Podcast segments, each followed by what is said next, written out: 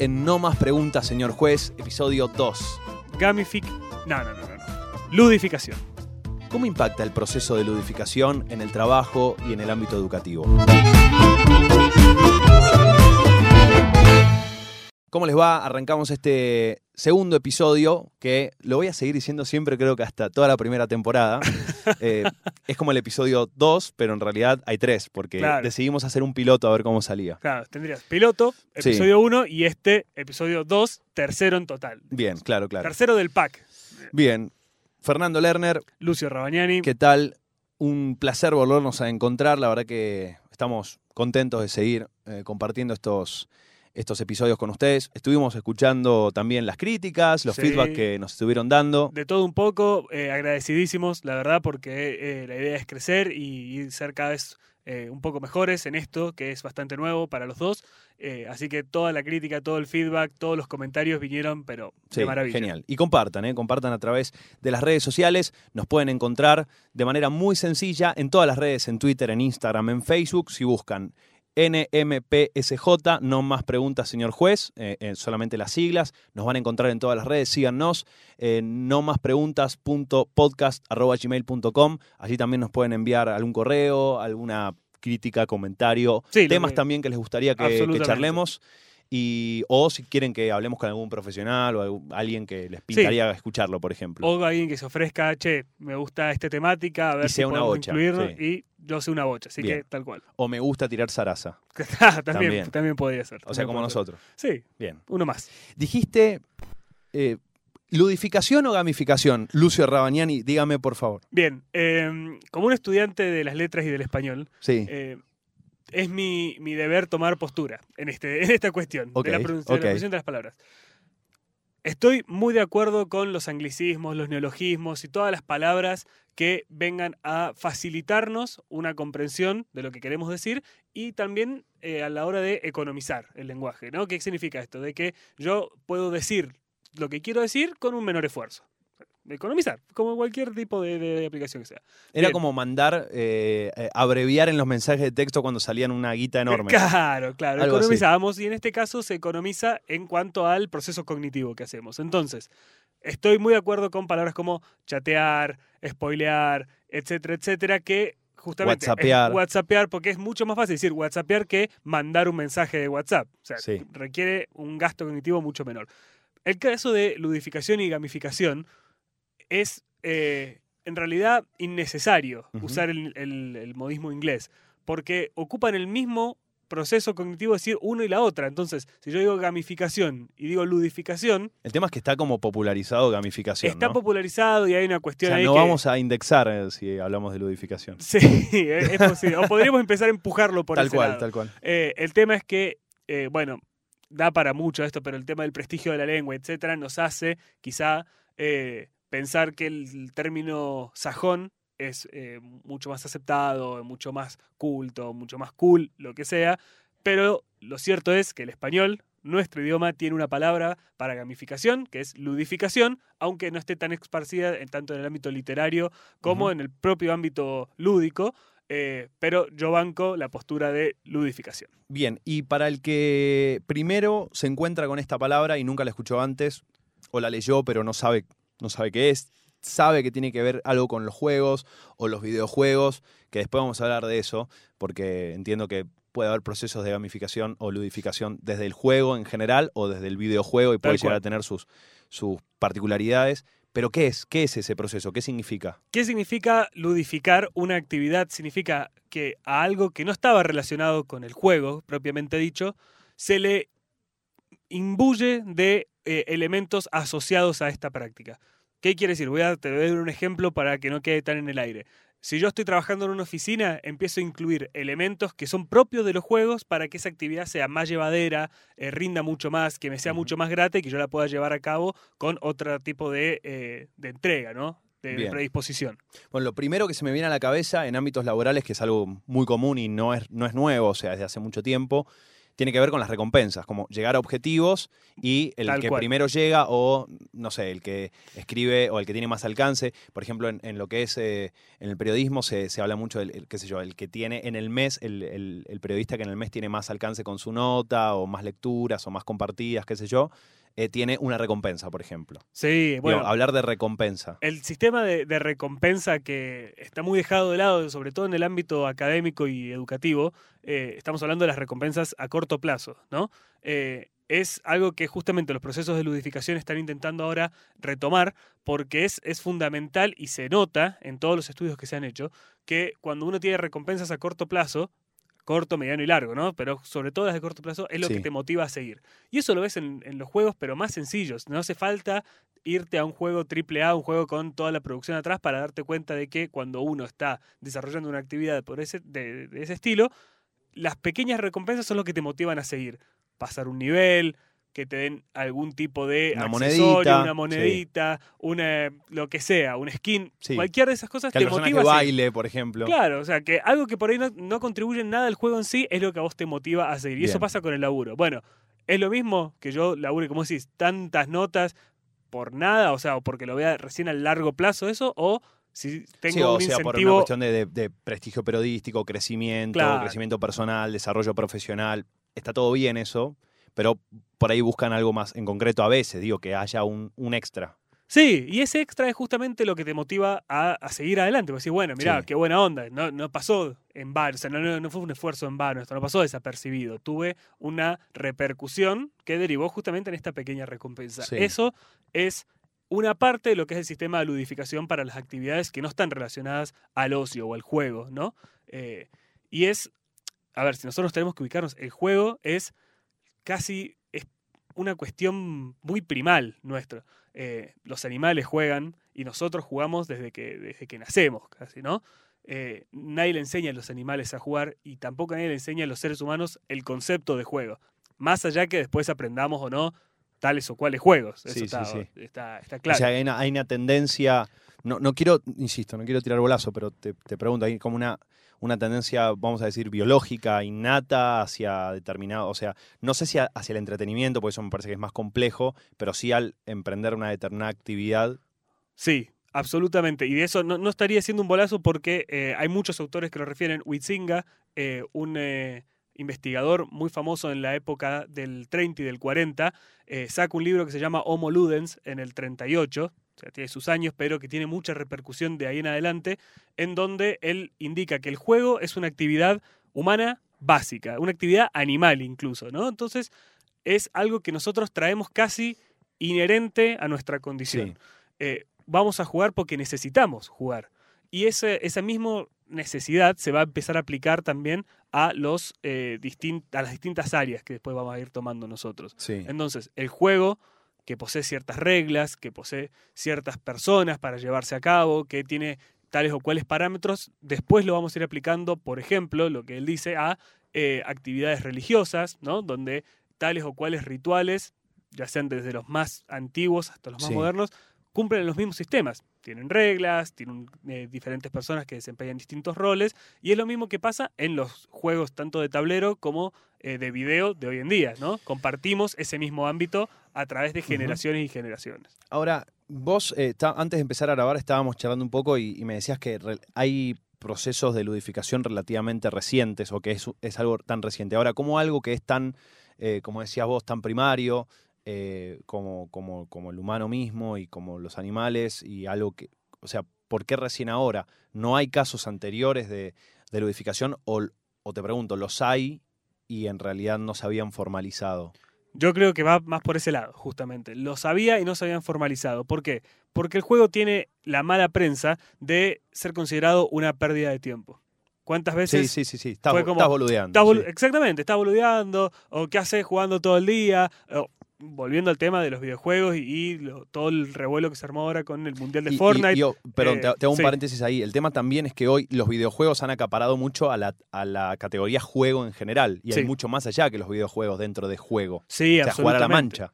De- exactamente, de jugar a la mancha a jugar al juego de la oca en el tablero de la casa de la abuela a jugar en una Pero, consola de última generación. Digo, los videojuegos han acaparado eso también. El- Todo. El, concepto del verbo, ¿no? La acción de jugar. Sí, sí, sí. Uno es muy, es muy probable que cuando alguien te dice jugar lo asocies inmediatamente Sí. a un juego de video, Claro. ¿no? ya sea cualquiera que sea el formato. Pero bueno, decías que, que tiene, sí, tiene mala prensa, sí. Tiene mala prensa. Entonces, durante muchos años, ¿qué fue? No es equivalente el juego con una actividad productiva. ¿no? El juego era para descansar, para despejarte, para eh, usar el tiempo ocioso en algo que no fuera para nada productivo. ¿Qué se empezó a ver en los últimos años? Y esto no es reciente de este año ni del año pasado, esto llega desde principios, quizá mitad de la primera década del 2000, eh, se empiezan a ver estas influencias donde muchos investigadores dicen, bueno, pará, ¿por qué no poner el juego en ámbitos donde no necesariamente se está de forma ociosa? La escuela, el trabajo, las investigaciones científicas. Sí. Y esto empezó a tener repercusiones a tal nivel que incluso se llegaron a crear escuelas como el Quest to Learn. Si uno busca Quest to Learn en internet, sale un modelo académico escolar basado íntegramente en el juego. O sea, uno no va a la escuela de la forma tradicional, sino que completa una serie de actividades basadas en los juegos, sobre todo en los juegos de rol, eh, que hacen al eh, esquema del estudiante, justamente. Y esto que se vio con la primera camada que salió de esa, de esa escuela en el año 2016, que las notas eran más altas, la participación era más alta, los chicos tenían menos niveles de estrés y mucho más nivel de predisposición a eh, entablar relaciones con los demás, porque les- se les hacía mucho más, mucho más llevadero de esa forma. Eh, y esto es un concepto que se está empezando a desparramar no solamente al ámbito académico, sino también al ámbito laboral. Sí. Te voy a poner un ejemplo que uno por ahí se le pasó de largo cuando salió, pero que fue muy novedoso. Cuando Google, Facebook, eh, Mercado Pago, todos, Mercado Libre, todos ellos crean sus oficinas físicas. Habían grandes salones dedicados al ocio, al Sí, juego, sí, ¿no? cual, y era como, oh, mirá, la oficina de Google tiene toboganes y tiene eh, mesa de ping-pong y tiene videojuegos. Y, y todo dice, "Oh, Me acuerdo de las loco". primeras preguntas tenían que ver con, ay, ¿cómo controlan que no estén pelotudeando? Este, Era, la- la- las preguntas iban para ese lado. ¿no? Iban para ese lado, exactamente. Era Y como, esto- pará, ¿cómo controlan que, ah, no, pero es para hacerlos más productivos? Y Claro. vos te imaginas, cerrabas los ojos, te imaginas, ah, qué bien. Tirarme por el tobogán vez de estar yendo a laburar. Bueno, eran cuestiones eh, que tenían que ver con el tema de la ludificación. Eh, y fíjate que la mayoría de los empleados que tienen contacto con ese tipo de, de entorno Sí. laboral tienen una productividad mucho mayor, eh, están más predispuestos a estar en horas extra, por ejemplo, porque tienen ese desahogo y tienen Sí. esa idea de vincular el juego con lo laboral también. Ahora, también se ha creado, eh, hoy ya la, la ludificación ha tomado protagonismo porque hoy no hay eh, maneras de aprender solamente jugando, sino que hay juegos para aprender. O sea, ya De hay todo tipo. apps educativas que es básicamente jugar. Tal Eh, cual. eh, Es lo más común, ¿no? Los niños o, o simplemente con, con las diferentes interacciones que tienen en, en- en YouTube, o bueno, eso ya por ahí no tiene que ver, hay ludificación allí, pero tiene que ver más con, con un contenido que se consume y no hay tanta acción, pero, pero la cantidad de apps que hay para aprender jugando, simplemente. De todo, de todo Eh, tipo. Y, y hay una cuestión de, uno se imagina, ¿no? La- el- los beneficios que trae desde lo atractivo, desde eh, el, digo, del entretenimiento en el cual uno se abre y se predispone a aprender de otra manera. Sí, Y, a ver, insisto, el- la otra vez hablábamos, eh, soy muy malo con la memoria, o sea, tengo un problema con, con nombres principalmente. Vas a tener que ser de un juego de memoria Sí, sí, así, para, ejercitar por ese lado. Pero recuerdo un profe de- del Chaco que hablaban de eh, que desarrolló una experiencia en realidad virtual eh, que básicamente les contaba a los chicos toda la historia meteorítica de Chaco. em, y era todo básicamente con un. O sea, se ponían el casco los chicos y vivían esta experiencia. Y fíjate lo diferente que era y que el, el- el profesor nos contaba que no, era, no es lo mismo ponerle a un, a un chico un casco que, que, bueno, se habla mucho, ¿no? Del aislamiento, que el casco, bla, bla, bla. Pero la cuestión es que el chico se ponía el casco y lo que un profesor le podía contar con imágenes o una diapositiva de PowerPoint, en el mejor de los casos, o un manual con Sí, sí, con meteoritos dibujos, dibujados, eh, de pronto verlo en una recreación, estando inmerso ahí, siendo parte del, de, de- de- de ese, de ese contexto, de pronto te, no solo aprendés porque te acordás, porque visualmente tenés eh, una, una mayor digo, posibilidad de fijar para mí, eh, más allá de que habrá diferentes maneras, pero, pero de pronto tenés más posibilidades de, de acordarte cosas y asociarlas a contenidos, pero de pronto hay una mayor predisposición a decir qué bueno y a eh, fomentar la curiosidad. Quiero saber más. Exactamente. Eh, y me volvió loco eso, pensar, está bien, tal vez es un ejemplo y no es totalmente rentable hoy tener un casco para cada chico. eh, No, no, tal cual. Y hay, hay- hay una cuestión de interacción también que está bueno y es necesaria entre personas y todo, pero de pronto pensar en este tipo de experiencias y cómo también la tecnología funciona como habilitante para generar cada vez más, eh, más facilidades para crear estas experiencias y de pronto tenés... eh, hi- historias, o sea, eh, aprender historia, aprender sobre la guerra, aprender sobre. y, y aprenderlo de esa manera, Tal cual. o, o un elige tu propia aventura Sí, sí, sí. y no eh, de manual, ¿entendés? Sí, de forma Que, tal tradicional. El manual hace falta, o sea, hace falta el texto, hace falta incorporar eh, tal vez el contenido duro, pero después el acompañamiento, el- los diferentes condimentos que pueden tener, te abre la cabeza y hace que, que la persona esté, esto, o sea, esté atenta, que pueda poner el foco en eso. Exactamente, porque justamente partiendo de esto que vos decís, el tema no es el contenido, que es lo que vendría a ser el manual, ¿no? Lo, lo que está lo duro, plasmado ahí, sí. claro, no es el contenido, sino el canal. ¿Cómo transmito ese contenido? El contenido tendría que ser el mismo, o por lo menos tendría que ser la parte, como si la parte dura va a ser la misma, porque eso no se puede cambiar, o por lo menos por ahora no se puede cambiar. El tema es cómo yo transmito ese contenido, ¿no? Hacia dónde lo llevo, de qué forma lo llevo. Te traigo otro ejemplo muy claro, pero también muy concreto. Eh, o sea, muy, muy evidente. Cuando vos sos chico, cuando estás en el jardín, Sí. te enseñan con qué? Con eh, dibujando, eh, pintando, con canciones. O sea, y, y son, son prácticas pedagógicas que son muy, o sea, difícilmente son discutidas. Sin embargo, de grande, ¿en, en qué momento por ahí de la universidad te aprendiste algo con una canción? En ninguno. Y, y es muy posible que haya canciones que vos ya hayas cantado en, no sé, la adolescencia, que te las sepas de memoria Sí. ahora, por más que hayan pasado años sin escucharla, Y ahí porque te volvemos quedó eh, incorporado. al prejuicio ese de, ah, o sea, ¿qué, qué, qué querés? Somos grandes ya. Exactamente, esa idea de, bueno, el grande no juega. Y eso es una falacia total, una falacia total.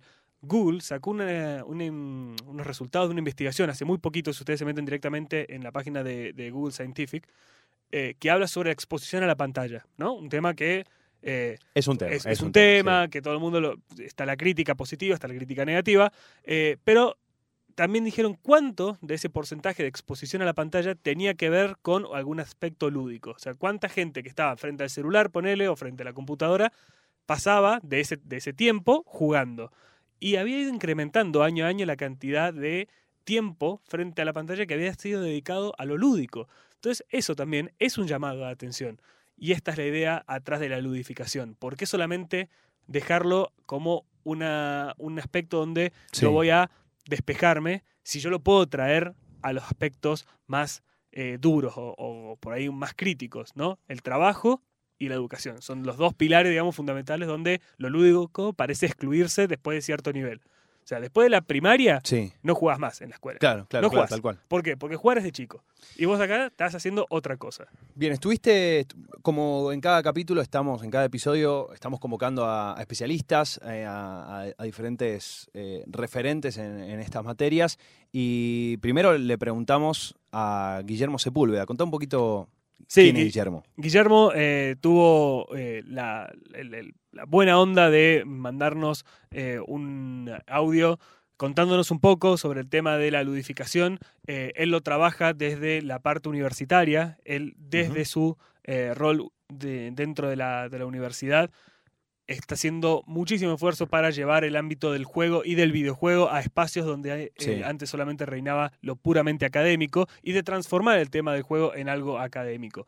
Eh, es uno de los referentes eh, en Chile sobre esta actividad y la verdad que la respuesta a si el juego había estado siendo incorporado a los ámbitos académicos y laborales y por qué es muy completa y la verdad que en dos minutos lo plasmó de forma impecable. Hay que entender primero que todo que el juego es una práctica humana eh, mil- eh, milenaria, casi natural en el hombre. Y mm, yo lo concibo como una especie de forma de comunicación prelingüística, o sea, eh, una forma de comunicación que permite evidentemente eh, simular situaciones a través de eh, la multiplicación de las interacciones. Porque básicamente un juego, si uno lo analiza en forma bien conceptual, es eh, una realidad muy similar a la, a la análoga o muy similar, digámoslo así, a la, a la que nosotros tenemos contacto en el mundo de la cotidianidad, pero con em, una multiplicación de interacciones. Básicamente, eh, uno cuando se mete dentro de un juego es como si estuviera en, una realidad muy similar a la cotidiana, pero con una suma de elementos que se interrelacionan de forma mucho más compleja y paradójica. Y a su vez también, evidentemente, em, de forma mucho más atractiva. Por ende, en este ambiente de donde uno de alguna forma multiplica sus, sus interacciones con el entorno, eh, aprende mucho más, porque a su vez que es más atractivo, exige más esfuerzo para poder desempeñarse en él. Entonces, básicamente la respuesta es sí. Los juegos eh, actualmente son una forma de em, volver un poco a este lenguaje natural que tiene el ser humano eh, para poder desarrollarse, porque justamente el juego, además, no es solamente un contexto distinto al, digámoslo así, real, sino que también es un contexto em, donde la, la creatividad, el desarrollo de competencias, habilidades y la liberación de alguna forma del potencial de cada persona se refleja de manera mucho más natural, porque al ser natural el juego, el contexto que, que, que este permite, de alguna forma también permite que se desarrolle aún más el potencial de las personas. Allí entonces el aporte de Guillermo Sepúlveda, que además es sociólogo, es eh, fundador del Último Arte, un ciclo de conversaciones sobre videojuegos. Y a, Guillermo lo conocimos, que es un, colega, un compañero chileno, lo conocimos por un paper que presentó en Game On. Sí, en la revista Game On, en el cuaderno 98, eh, bajo el título de Transgamificación y Cultura, el videojuego como producto cultural al videojuego como totalidad cultural. Bien, y él lo que, lo que dice es justamente volver eh, esos, esos orígenes que vos por ahí mencionabas hace, un, hace unos minutos, eh, o sea, volver a traerlo. Claro, justamente sacarlos de ese ámbito alejado, de ese eh, aislamiento en el que lo hemos puesto a lo largo de años de perpetuar un sistema educativo y laboral que era útil cuando se gestaron y hoy están obsoletos, eh, y justamente convertirlos, porque nadie está diciendo, bueno, no laburemos más y juguemos todo el día. No, no, no pasa por ahí el concepto, pasa justamente por de todo lo bueno que tiene el juego, pasémoslo a un ámbito que resulta efectivamente aburrido, porque, a ver, con toda la interacción que hay día a día, con la tecnología, con las demás personas, con eh, otros elementos de nuestro entorno, es evidente que un laburo de oficina no nos es suficiente. Por más que te encante. O por más que. Porque toda la idea de. Eh, si vos amás tu laburo, no vas a trabajar ni un día porque lo vas a disfrutar. O sea, está re bien en papeles, pero está muy floja en la práctica, digamos, ¿no? Porque todo el mundo necesita ese extra de relajación que trae la parte lúdica para hacerla una actividad totalmente disfrutable. Bien, además, eh, no, es a la única persona a la que lo consultamos, porque también hablamos con un referente. Si hablamos de videojuegos, un referente es Durgan Nalar, o todos lo conocemos como, como Dan. Eh, es eh, investigador, diseñador, escritor, y, gran divulgador de lo que tiene que ver con el desarrollo y el consumo de videojuegos. Es parte de, la organización del festival Beat Festival. O sea, hablamos de artes visuales y de videojuegos. Este festival, es la posta. Tal cual. Eh, también es parte de, la escuela eh, de Game Design. O sea, eh, alguien que está muy metido en todo el ámbito de, videojuegos. Y también a él le, preguntamos respecto a los procesos de, de gamificación, cómo impacta el juego y en los videojuegos en los ámbitos laborales y educativos, según su perspectiva, y qué beneficios ve en los procesos de gamificación que son transportados a espacios y a contextos eh, sociales donde antes no era común, eh, o al menos formalmente, como lo decíamos. El juego en los procesos de gamificación nosotros lo tomamos como un mecanismo motivacional. De esa forma vos podés aumentar el rendimiento, por ejemplo, en el trabajo, en la oficina, aumentar la felicidad de tus recursos humanos de manera que aumenta el rendimiento porque al de ellos sentirse mejores, más motivados, bueno, faltan menos, enferman menos, llegan a horario, cumplen con el objetivo del día, etc. Así que el juego, bueno, como tiene mecanismos que son básicamente mecanismos que te pueden motivar muchísimo, cuando uno aplica la estructura lúdica, o sea, los elementos que hacen que los juegos sean tan motivadores, cuando uno aplica esa estructura a, a una tarea mundana o repetitiva, bueno, consigue automáticamente un incremento en los resultados que muchos investigadores hablan de que llega hasta un 400% y algunos han dicho hasta un 700%, pero eso va a depender, por supuesto, del tipo de actividad que uno esté gamificando. Se puede gamificar tanto hacia, hacia afuera, que es lo que llamamos gamificación externa, por ejemplo, para vender más un producto. Se puede hacer gamificación interna para mejorar la calidad de vida de la oficina, por ejemplo. Y se puede hacer un tercer tipo de gamificación que la llamamos de cambio del comportamiento, en el que podemos hacer que las personas rindan mejor en cuanto a sus finanzas personales, en cuanto a su salud, puedan hacer un entrenamiento físico y más. Por el mismo motivo, eh, la gamificación, al ser un mecanismo de motivación, nos permite enseñar mejor y permite aprender mejor. Comprobado está por la neurociencia, sobre todo, que las personas aprendemos más rápido y retenemos más en la memoria cuando es algo que nos emociona y además cuando es algo que involucra algún tipo de narrativa que hace que las personas, bueno, eh, realmente tengan un recuerdo y aprendan con gusto. Entonces, podemos aplicar técnicas de gamificación que exploran esa parte olvidada prácticamente de los sistemas pedagógicos que consiste esencialmente en emocionar al estudiante por lo que está aprendiendo. Eso se consigue con varias técnicas, aula invertida, hay muchas técnicas. Eh, se puede combinar con narrativa transmedia, se puede combinar con juegos de rol, se puede combinar con juegos de mesa, se puede contar una historia donde antes solamente hay cifras o datos. Eh, esa es la forma en la que, bueno, en la educación se puede lograr muchísimos resultados muy positivos.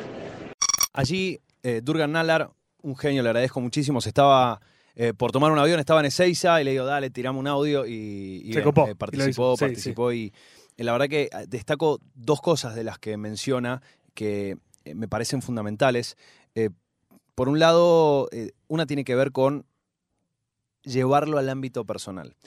Porque recién eh, hablábamos mucho de la educación y del trabajo. O sea, academia o, escuela y, trabajo, ¿no? Son dos, eh, son dos lugares donde tenemos objetivos de por sí, donde tenemos eh, que cumplir, donde tenemos que entregar algo, donde hay Sí, deadlines. obligaciones. Hay seguro. obligaciones, hay presiones, eh, hay días que están buenos, días que están malos, hay compañeros, pero después hay algo que tiene que ver con el cuidado personal o con el, el mantenimiento, ¿no? Y algo tan engorroso para la mayoría, o sea, no creo que a nadie le guste ir al médico. O sea, No, no. eh, excepto a las personas que tienen algún mambo con eso, pero, pero me parece que eh, A nadie sano le gusta el no, no, médico. claro. Y además pensar en decir, a través de una app, por ejemplo, que hay un montón de apps ahora, nos permiten, no sé, gamificar lo- el ejercicio. O ludificar, para, para no que no te enoje, Lucio. No, no, no, te Eh, lo dejo pasar esta. Ludificar el ejercicio. O Sí. sea, ¿cuántas apps hay hoy que nos dan recompensas? Hoy caminaste tanto, pum, Sí, medallita. sí. Eh, hoy, pum, vas llenando niveles. eh. Y, y- o en la salud, o, mira, te, pum, te toca, no sé, controles y que acordate que vas a rendir, pum, y pam, y no sé qué. Y cosas que te vayan facilitando o que te vayan motivando en otros ámbitos muy personales que dependen exclusivamente de uno y que al no haber presión en ese sentido, al no haber eh, nadie que te diga, mirá, si no vas a hacerte el control de ojos a tiempo, no, te quedás sin, no, no hay- bueno, sí, sin vista, pero, pero eh, o sea, no hay nadie que te esté indicando, Sí, sí, al menos cuando sos grande, de chico, bueno, te llevan y todo, pero entonces, ludificar esas cosas muy personales lo veo súper positivo y que es lo que me parece hoy está, está sucediendo. Y otra de las cosas que destaco tiene que ver con algo que decía sobre el final, la infinita cantidad de posibilidades que hay de ludificar una actividad. O sea, desde... Las que quieras. o sea, lo que Lo quieras, que quieras. podés llevarlo a un ámbito, o sea, más virtual, menos virtual. Eh, podés eh, hablar más eh, contando una historia, no sé, roleando. Eh, podés generar. Hay de todo tipo, de todo tipo. O sea, como tantos juegos existen y tantos hay por inventar, son las posibilidades que tenemos de ludificar una actividad laboral o académica. Sí, Y absolutamente. esas infinitas cantidades de posibilidades eh, vienen a, de alguna manera, poner en, en jaque la man- las maneras más tradicionales de, de educación que hace, hace añares, o sea, que son las mismas. O sea, Sí. que modificación más, modificación menos, polimodal, eh, no sé, Sí, lo otro, se mantienen. Eh, La estructura y es la son misma. duras. Entonces, de pronto, vienen estas nuevas formas o, o planteos y te permiten amplificar sin salir tal vez de esa estructura, ¿entendés? Pero aplicándolo y flexibilizándolo y poniéndole color a eso. Absolutamente. Esas dos cosas me parecen Son fundamentales. fundamentales. Sí, sí, sí. Hay ejemplos muy claros. Eh, Jane McGonigal, una investigadora eh, de videojuegos, de la parte lúdica, que trabaja en California en el Instituto para el Futuro, eh, planteó, ella tuvo un, cuenta que tuvo una, situación donde se enfermó eh, por un golpe en la cabeza, le, bueno, tuvo todo un cuadro, eh, y ella, ella misma desarrolló un juego para ella que se llamaba Super Better, como super mejor Sí. en donde lápiz y papel iba armándose ella su propio sistema de puntaje eh, a la hora de justamente lo que vos decís, cumplir con las citas médicas, tomar los medicamentos, todo eso. Dice que eso la previó de eh, meterse en un cuadro depresivo, porque no podía salir afuera, no podía hacer ejercicio, no podía estar con otra gente, porque su cuadro era delicado. Y atrás de eso, bueno, esa, esa idea que era en un momento papel, la hizo una aplicación, la hizo juego y la compartió para que muchísimas personas pudieran también eh, facilitarse ¿no? esta herramienta a la hora de estar en una situación similar. Así que casos, pero buscás, hay los que quieras, como decís, tantos como juegos, hay oportunidades de recrear esos ambientes en espacios diferentes. Sí, el otro día leía un, un artículo que publicaba eh, la colega Irina Sternik en su sitio, que de paso se los recomendamos, eh, Lado B, y, y hablaba sobre la gamificación en las apps de citas. Ah, bien. Eh, hay, hay, no me quiero ir del tema, hay, yo no sabía, 5.000 apps de citas en el mundo. 5.000. Sí, 5.000. pero sí, 5.000 apps Bien. de citas. no estás Eh, exagerando. no, medio, no, no, te 5.000. potas 5.000. Apro- Bien. bueno, ponele 5.001, 5.000. 4.929, pero, pero por ahí, digamos, sí, sí. Y, y los procesos de gamificación en este sentido, ¿no? No sé, eh, de, de por sí hablar del match, Sí, o sea, hablar de, sí. de esa, de esa búsqueda, de ese De- juego. El De... juego de colores, de luces, de sonido, de todo lo que tiene la aplicación que lo hace más Exacto. atractivo. Y, y si les parece, como para, para ir cerrando, eh, también hablamos con eh, Carlos Tardón, que le agradezco muchísimo también que nos haya dado bola, porque está en España y hay una diferencia horaria, así que Sí. también nos contestó muy rápido. Es doctor en psicología, ocio y desarrollo humano por el Instituto de Estudios de Ocio de la Universidad de Deusto y licenciado en psicología también por la Universidad de, de Barcelona. Y además se especializó en la creación de proyectos y políticas eh, de, de corte socioeducativa en el ámbito del videojuego y la gamificación. Y de ahí también su, eh, su tesis. Y básicamente habla de eh, explorar y explotar las potencialidades del, vide- del videojuego y la, y la ludificación, eh, evitando los posibles riesgos que se pudieran ocasionar. Y hablando de, no de riesgos, pero sí hablando de algo que se, se me ocurrió un poco pensando en esto, también le preguntamos eh, sobre, no solo sobre cómo él eh, siente que impacta la ludificación en estos ámbitos, laborales, académicos, sino también sobre el- el- la característica de la competencia, la competitividad. ¿Qué pasa cuando aparecen los juegos? ¿Qué pasa si nos ponemos a competir? ¿Esto puede repercutir de manera positiva, Tal cual. negativa, de ambas maneras? Depende del contexto. Bueno, esto fue lo que le fuimos preguntando a Carlos. La gamificación tiene un beneficio directo eh, en cualquier espacio. Principalmente la gamificación, claro, al ser una estructura de, de videojuego pasado al mundo real, o sea, simplificada y pasada al mundo real, re- eh, lo que haces es empoderar a tu usuario, como antes hablábamos. Entonces, cuando tú reflexionas para gamificar cualquier contexto, ya eso produce beneficios. O sea, cuáles son las reglas implícitas de juego, cuáles son eh, aquellas cosas que son más importantes, cuáles son los retos que le buscamos, qué buscamos de nuestro usuario y por qué le vamos a pedir esto. Ahí empieza en el mismo diseño em, y las preguntas que surgen, empieza ya un proceso muy interesante para cualquier tipo de organización o institución que, bueno, o, empresa que eh, inicie la gamificación. Luego eh, viene el hecho de, de implementarlo. O sea, una vez que tú pones a muchos usuarios que en cualquier contexto a jugar a un juego, se producen emergencia de comportamientos complejos. Eso quiere decir que con poquitas reglas, pero que todo el mundo cumpla, empieza a aumentar la complejidad de ese grupo social. Y puedes ver ciertos patrones que, que antes eran, bueno, o sea, que antes no se sabía que estaban ahí. Por ejemplo, se están utilizando videojuegos, o sea, están empezando a utilizar videojuegos para ver cuáles son los procesos de creación de, grupos. Ah, y también para saber exactamente cuál es el tipo de estructura de relaciones que se producen dentro de los grupos. También mm, desde una punto de vista más sencillo, por así llamarlo, desde eh, organizaciones, está la mejora del rendimiento. O sea, al ponerle a todas las personas a hacer una tarea o a resolver algún problema, todos a la vez, y encima eh, con unas reglas comunes, se produce también una posibilidad mayor de resolverlo. Cosa que es más complicado de una forma totalmente desestructurada. En el fondo lo interesante de la gamificación son las reglas, por eso también hay que tener mucho cuidado con qué reglas aplicas, porque también, igual que el sistema puede funcionar mejor, puedes llevarlo al caos, porque puedes generar estructuras de reglas que lleven a comportamientos no deseados.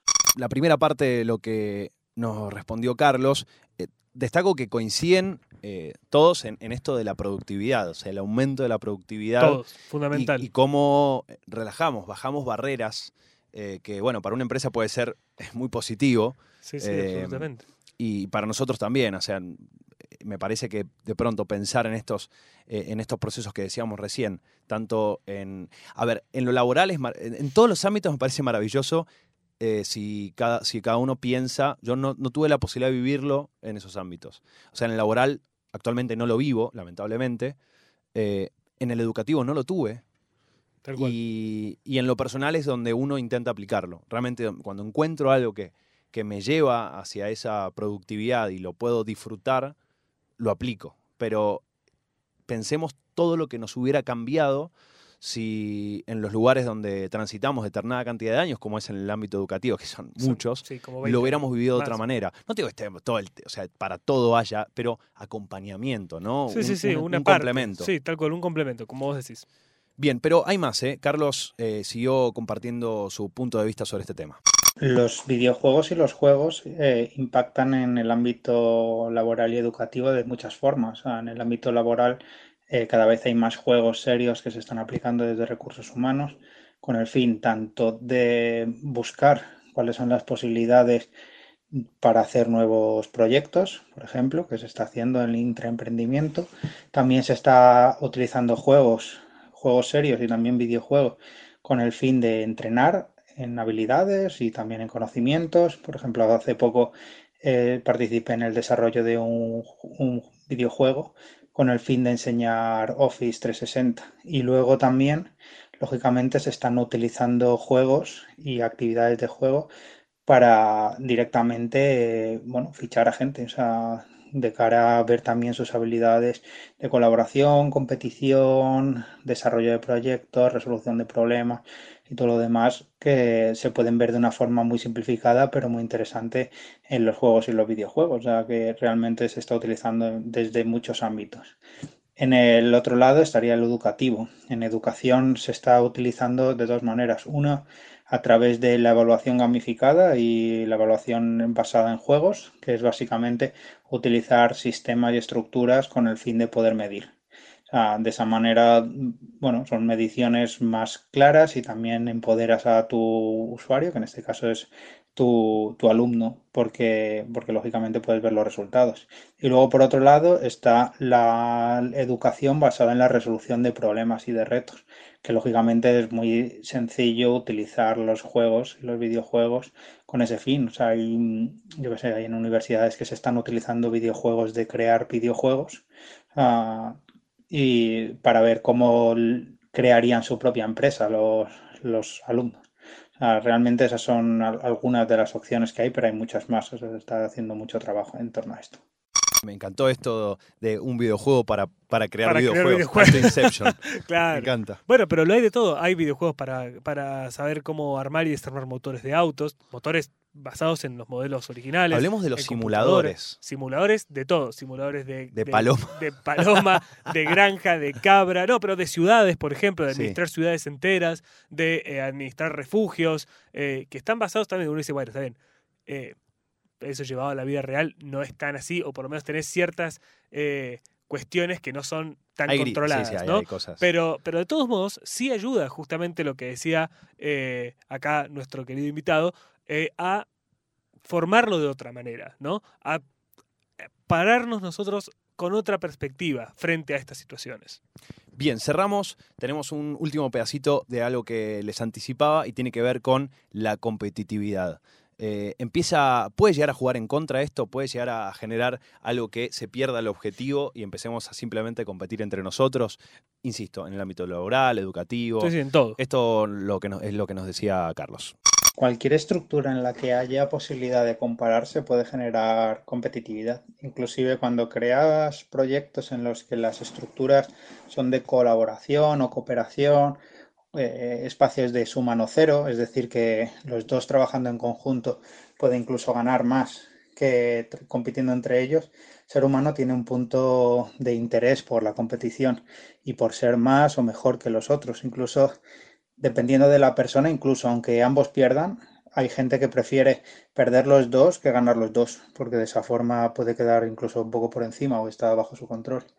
Realmente eh, la interacción de las reglas con las personas es donde genera esa complejidad que hablábamos antes. Entonces, lógicamente, una misma estructura de gamificación puede generar competitividad eh, positiva o competencia, o sea, que básicamente sería cuando las personas compiten consigo mismos para ser mejores, mientras que esa misma estructura con otro grupo de usuarios puede ocurrir que sea una competitividad negativa o en el cual solo se dedican a competir entre ellos sin tener en cuenta que el objetivo final puede desviarse de, de lo que ellos están haciendo. Entonces, sí, o sea, la gamificación con el grupo incorrecto de personas, por muy buen gamificador que sea, si no conoces a tus usuarios, pueden generar muchos procesos dañinos. Esto me parece clave. Básicamente, cada vez que tenemos una regla, intentamos bardearla. Sí. O sea, somos. eh, o sea, si, si nativamente vamos al juego, nativamente odiamos las reglas. No sé. Sí, sí. No, o está la idea de, bueno, la regla dice esto, pero podemos hacer esto otro. Y no, o sea, eh, la idea de ir más allá de la regla es, ojo, en algunos juegos está un poco más permitido, es un poco más laxo. Los juegos de rol tienen esta capacidad de moldear, ponerle Sí. eh, juegos de rol, Calabozos y Dragones, Pathfinder, para que para todos los que nos estén escuchando por ahí que no tengan mucha idea, son los nombres más clásicos, eh, tienen la posibilidad de como ablandarse un poco del sistema. Y hay juegos en los que no. En el truco, por él, que es un juego argentino, Tal cual. las reglas son esas. No podés decir, bueno, pero entonces el de basto vale más que el de espada. No, es así. es así, y digamos, punto. y punto. Bien, pero eso, eso que, que hablaba, ¿no? Sobre a veces eh, eh, que, que se pierda el objetivo y, Ese es pa- el y problema. pase a ser competir el primer objetivo y ganarte a vos. Sí. Ser mejor que. eh, que en el ámbito, llevándolo de nuevo a, lo- a- a un ámbito absolutamente individual, podría ser bueno desde el punto de vista de eh, me quiero superar. Sí, sí, la autosuperación. quiero- claro, quiero tener un objetivo por, por arriba del que cumplí, pero en este caso sería una, una autocompetencia sana, porque uno quiere estar mejor, que yo, en lo deportivo. El, Sí, sí. eh, el tema es cuando, bueno, cuándo es el límite, ¿no? De, Sí. Tanto en lo personal, de, de- de- de- de frustrarse, como en la frustración que puede llegar a ser en un equipo el, eh, sí, sí, pero a mí siempre me ganan, o, Claro. o, o sea, eso también está bueno, empezar a, no digo que sea malo, ojo, pero también, como todo, hay cosas y cosas. Me parece que hay que tener en cuenta qué pasa cuando el objetivo no se cumple eh, o no llegamos a ganar, eh, Sí. hablando de- del punto de vista de la ludificación y de buscar siempre este objetivo de llegar a, eh, o estas reglas, qué pasa con el manejo de la frustración. Puede A llegar a, me- afectar la a mí me cuesta, productividad. por ejemplo. Yo me frustro y, y me pongo muy mal. Y lo admito, o sea, me Es cuesta que muchísimo. puede llegar a revertirse. Sí. mucho la productividad. O Sí, sea, sí, todo eso que ganaste, Sí, lo perdiste en un momento ¿qué, de frustración. qué- hay? O sea, ¿hay, hay info sobre eso? So- Sobre cómo, cómo podés- se puede hacer un manejo de, de la frustración cuando el objetivo, o sea, que no se sienta que si no lo cumplís, básicamente no servís para un carajo. Bueno, eso es justamente lo que pasa en el sistema educativo, sobre todo. Vos tenés una serie de evaluaciones, las clásicas, pruebas, trabajos prácticos, parciales, Sí. finales, donde a vos te fue mal en un final, por ejemplo, y decís, listo, ya está, yo para esto no estoy, me cambio de carrera. Esos son pensamientos, a ver, no estoy diciendo nada descabellado. no, no, cualquiera lo piensa. O alguna vez lo pensó.